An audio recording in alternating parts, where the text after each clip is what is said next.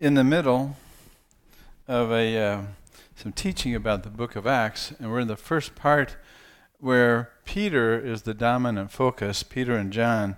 But uh, the focus in the book of Acts, as we get into uh, the Acts of the Apostles or the Acts of the Holy Spirit, there are some things here that I'm trying to uh, lay down before you so that we understand uh, what God is doing on earth for heaven's sake.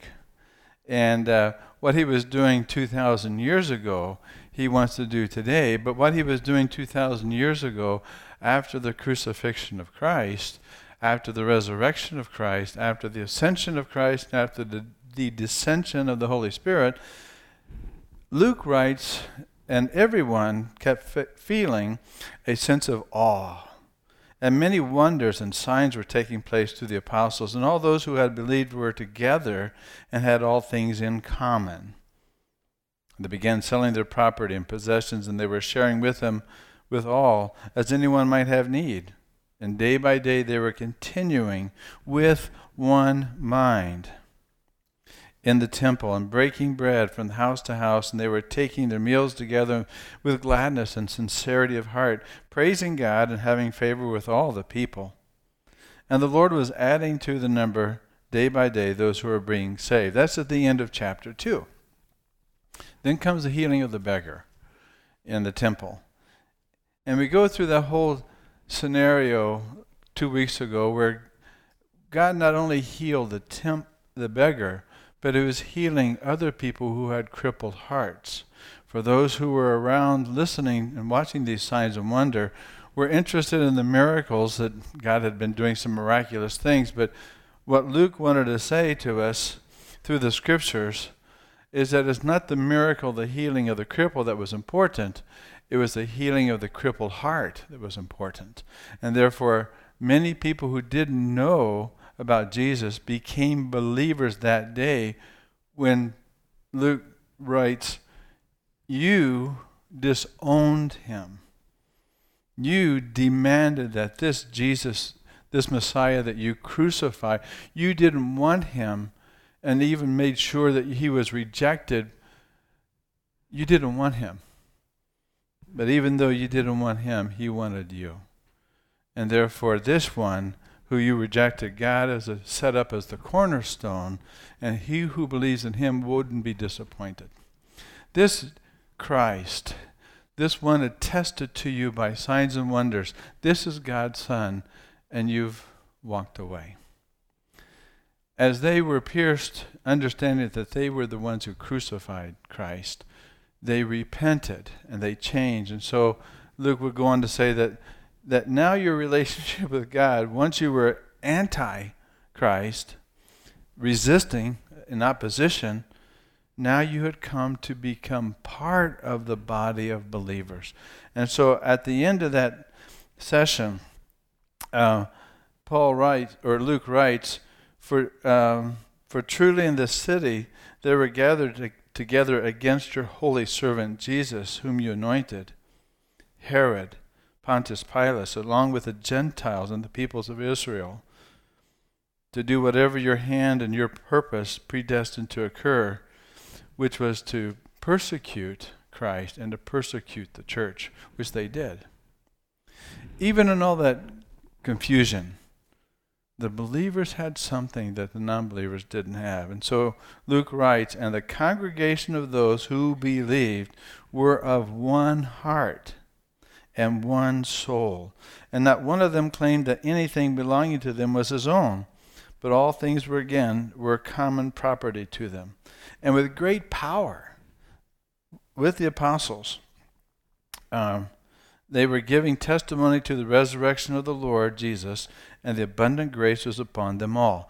And again, the focus here is not so much the healing of the cripple or the community, but it was Christ in them, the hope of glory. If there was not a needy person among them, for all who were owners of the land or houses would sell them and bring the proceeds of the sales, and they would lay them at the apostles' feet, and they would be distributed to each as any had need. Well, that's the New Testament model taking place among the Jewish people, the believers. And so we're going to look at this passage in a way to think about what is what are the lessons that God has for us that we can learn from our brothers and sisters 2,000 years ago in this passage. So I've titled this The Tapestry of Fellowship.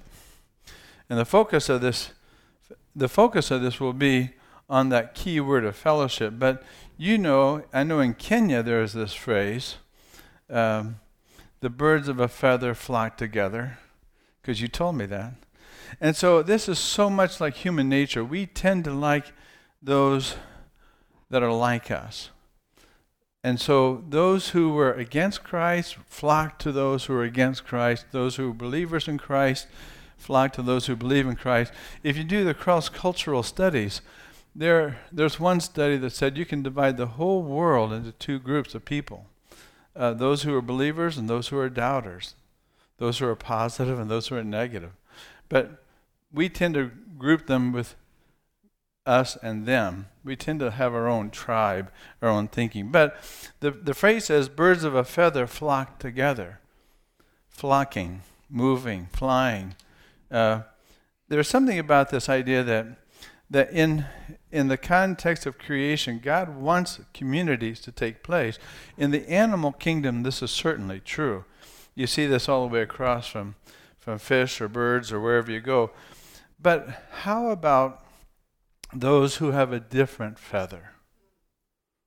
Those who don't look like you, talk like you, walk like you, think like you. You're really different, radically different. Well, there's another bird that I want to introduce. You guys know, it's the Holy Spirit. um, that when the Holy Spirit comes into differences, there's a tapestry that's made of fellowship uh, that brings all this diversity into unity. Now, there's a difference between unity and conformity, you know. But the idea that the Holy Spirit so loves the diversity of people. Look around you. Look at look at all, all of us here. None of you look the same. None of us are the same. And even though we are here in, in the Chesterland Baptist Church, and though we share many things in common, we are so different. Well, what happens if you take that out to the nations? And you think that God wants unity among the nations, harmony among the nations. Well, there's a word in the New Testament that really captures that word, and that word you know is koinonia, our camp up in Geneva. Koinonia, though, is uh, often misunderstood because koinonia uh, is taken from, uh, has been translated from the Latin into communion. And so we tend to think of community or uh, communion, or we tend to think about um, joint participation and intimacy. But this is a very important word. And so in the Greek, 19 times the word koinonia is used. And in particular, in the Greek, is 12 times it's translated as fellowship. And so when you think about koinonia, or think about fellowship, there's a word that doesn't come out in the translations, I'll bring up in a minute, but the, it talks about participation or contribution. But the word koinonia, if you understand this word as they understood it, it was more about partnership. It's like the yoke fellow that you're locked into an agreement. You are you're bonded to as a partner with. You have a companion to your right and to your left and to your front of you and the back of you. If you see each other as partners or companions or journey uh, sojourners together, you're getting closer to the idea of what fellowship was all about. And in Acts, we said, when they had prayed, the place where they had gathered together. Because if you're going to gather together, no matter what you look like or what the differences are, what brings us together is not our differences, it's not even our similarities because we have something else that's really uniting us. And it's not what we believe, it's who we believe. And therefore, when they were gathered together and they were all filled with the Holy Spirit, and they began to speak the Word of God with boldness. That's the heart of fellowship, is that if you are in Christ, you have the Holy Spirit, and through the Spirit, your life, your story, your relationship becomes the very means that the Holy Spirit will minister out to the rest of the body. And we are gathered together for Christ. Gatherings, gatherings are common. Uh, I was at Walmart uh, last week with my sister on her day off, and we went in to buy some some locks for my friend's home. And I watched my sister talk with her colleagues at Walmart and how much she enjoyed connecting, and they enjoyed connecting. It was just kind of, this was my brother, so on and so forth. But I thought, uh, in the workplace, most of us find real camaraderie with the work. We find a, an association. We find comfort. Sometimes we find more comfort in people at work than we do in our neighborhoods or in our own families. But even so, you can find associations and people that will meet your needs all the way across the board bowling alleys, biker clubs. Uh, and in one sense, the church can be just identical to the Rotary Club or any political rally. And if you think that the church is a social club, you've got a lot to learn because we are not just another cultural group that get together because we're birds flocking together. We have a different purpose. And that purpose is not the same as this group had because there's another group of people that were motivated, encouraged together in unity with a different purpose. 427 For truly in this city there were gathered together against your holy servant Jesus. You see, it's not the gathering that really defines you, it's the purpose. Why are you here? Why did he call you here? And what is your purpose and how do you fit in? Well, all of those things we understand that as the New Testament believers were called, we're called as in Paul says in 1 Corinthians, he says, God is faithful who has called you into fellowship, koinonia, with his Son. And therefore, you've got to understand that, Bob, your relationship with Jesus is just as significant as Susan's. And Susan, you have a calling on your life, just like Joetta. And Joetta, you have a calling because the Father who calls you is the same one who calls Mark, who calls Paul and Jude. And you go down, you have a calling on your life. And that calling is to be in the presence of Christ. And where there's fellowship, you should hear the Lord speak to your heart. You should hear the Lord encourage you with grace. You should experience what Christ wants you to experience in the Holy Spirit. That is part of your, your, your heritage as the gospel is yours. And so God is faithful who's called us into fellowship with his Son. And therefore, John would go on and pick this up and says, we proclaim to you what we have seen and heard, so that you may have fellowship with us. And so Christ is the focal point of our fellowship.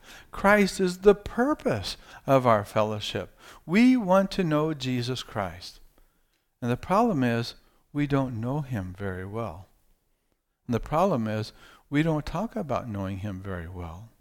And the problem is, even if we were honest to know we don't know how to get to know him very well, we don't have fellowship unless people stimulate and build us up to encourage us. How do you walk with Christ? What is Christ teaching you? What are the lessons? What are the, the questions? What are the obstacles that you have? But but John says what we have is a, a relationship with Jesus, and we want you to have the same relationship with Jesus. I came across a book last week, a good book, you know, but it was called Evangelism as Worship caught me off guard because you think if you love Jesus with all your heart and soul, strength, and mind, and he is everything you think he is, and he is, he's awesome, and the holiness of God catches you, and the, the grace of God catches you, and the mercy of God catches you, and you think this is the best thing that's ever happened in your life that you got salvation in Christ. If that so motivates you, why wouldn't you want other people to worship Him as well? If you get forgiven and you know the freedom in Christ, wouldn't you want that for other people? Sure, you would. And therefore, we proclaim Him, naturally proclaim Him, because we want you to know what we know. And that's what John says. But notice something. If we claim to have fellowship with him and yet walk in darkness, we lie. And we do not practice the truth. It's one thing to have the question, Do you believe in Jesus? Yes, I do. But not have the response of a relationship and not practice what we believe. And that's what we talked about last week. But notice John says something very interesting. Notice these words 1 John 1 7. If we walk in the light as he is in the light, what's the result? We have the life of Christ, right? No, that's not what that says. If we walk in the light as he is in the light, we have fellowship with one another. So the proof, if, if you're walking in the Spirit, is your relationship in the fellowship. The proof, if you're walking in the light, is how well you're loving the person next to you, the person behind you. The proof of your abiding in Christ is your horizontal fellowship. And that's different. Because he says, we have fellowship with one another. And then the thing that ties it all together is the blood of Jesus that forgives you, forgives me. I no longer condemn you. You no longer no longer condemn me. And therefore, it's the blood of Christ, the cross of Christ. It's Christ coming in to say, His Son purifies us, changes us from the inside out. We think differently. Therefore, you have to understand what the Spirit of God is doing among the Jewish people in the New Testament times is to give them a whole different purpose. You know why? Because the word koinonia isn't even mentioned in the Old Testament. It's the mark of the Holy Spirit that when the Spirit of God comes, communities of faith are being brought up. Communities of the Spirit are brought up. And these Spirit, this, uh, this purpose that the Spirit has, has some things that He wants us to understand. First of all, there is a condition. In order to have fellowship, you have to walk together in the light. And what you see in the light is everything that we're hiding in the darkness. But you're transparent, you are known, and you are open to be known as He is open and He is known. There is a condition. The result, you understand, I'm messed up. you understand, I'm a wounded man. You understand, I don't have it all together. And therefore, in that understanding, you give grace as Christ would give grace. You give mercy when Christ gives mercy. You give patience because you know sin will bind people. I've said it a number of times. When we look at people, we tend to see people for who they are instead of who God wants them to be. We look at their sin not as, uh, as something wrong or but instead of seeing sin as the problem, we, we see this person isn't enjoying who God made them to be because of some obstacle of sin. And therefore, the growth is getting rid of those things that block our fellowship with God and our block our fellowship with one another. And that's the blood of Christ. The blood of Christ will purify us if we walk in the light. But some people don't walk in the light. And we talked about two weeks ago how people seem to get pulled away and become influenced by the world. And therefore, they leave their faith and become atheists or humanists or whatever.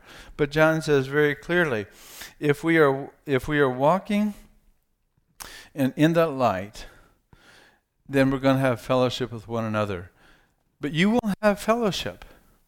You will have fellowship with somebody who's walking in truth or somebody who's walking in error. And that's why the influence of the people that you gather with really is amazingly important.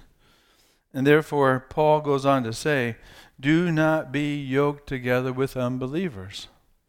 You don't have fellowship. Uh, what, do, what does righteousness and wickedness have in common?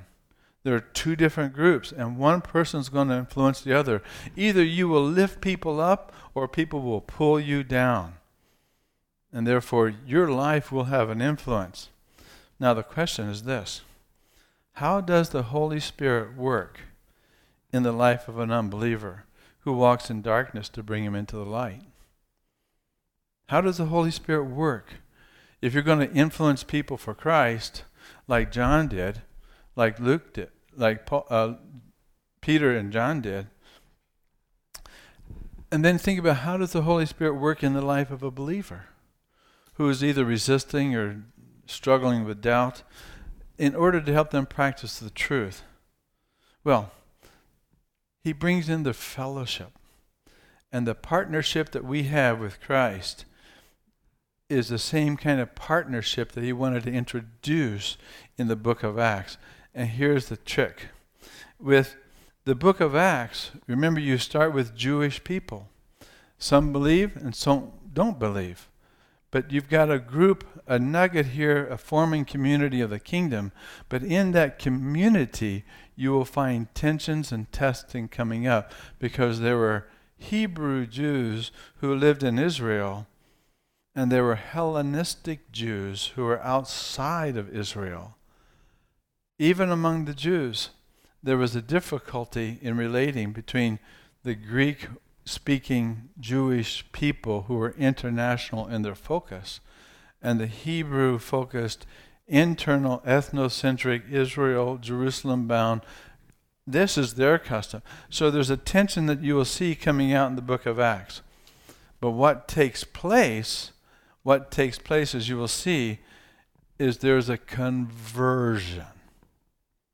Now, take a minute with me because I'll talk about this later when we talk about versions of the Bible. But well, that's another pot of coffee. But I want you to look at this one word version. What's a version? Well, you'll see here, according to the online dictionary, it's a translation which is rendered from another language. Version from the medieval Latin versionem it means a turning or a translation. Now get the idea of turning, the fellowship of the turned. Those who have turned away uh, from darkness and those who turn to the light, those who are turned back, those who, who will be um, transformed or changed.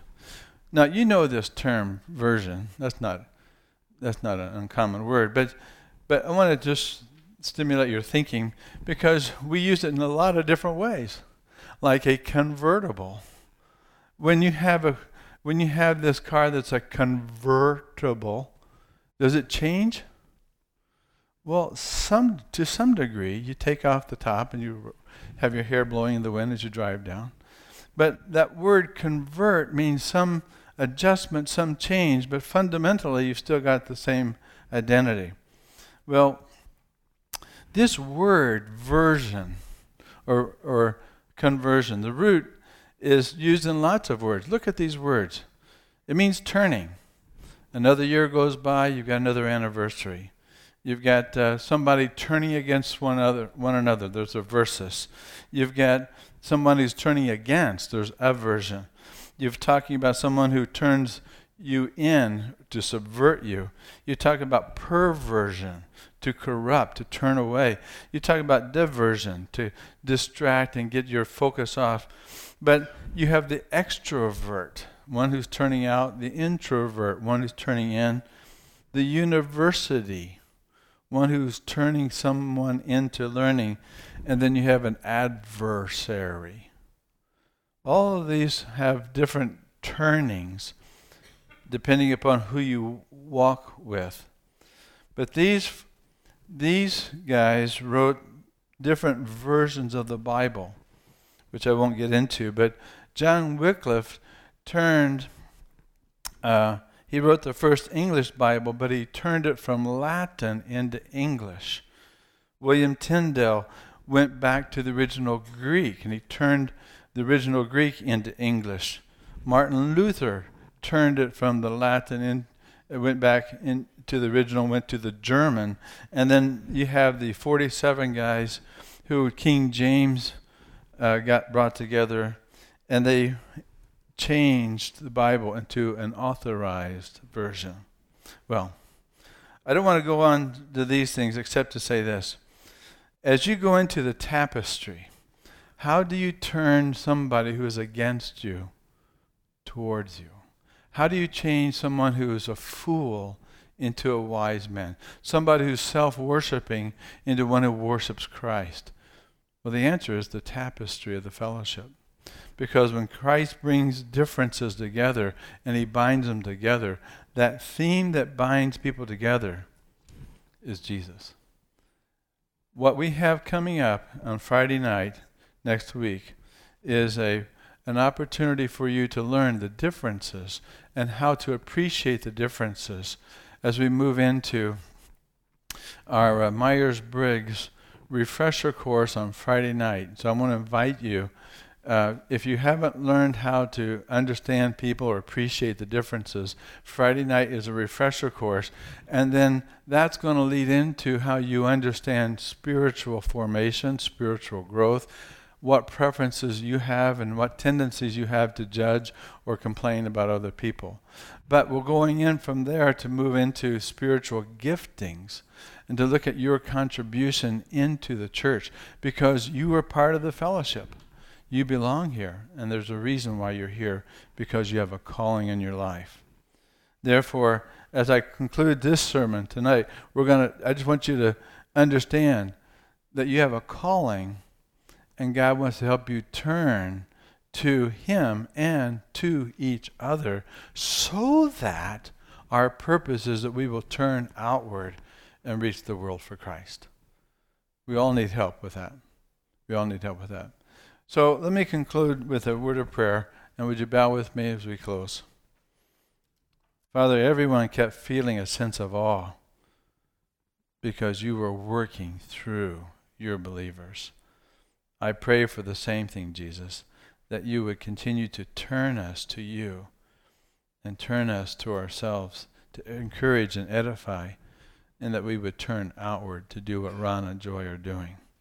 Father, Father, we are birds of a feather, but we're an international community, and therefore give us the grace to learn how to love and work together to honor you in Jesus' name. Amen. Amen.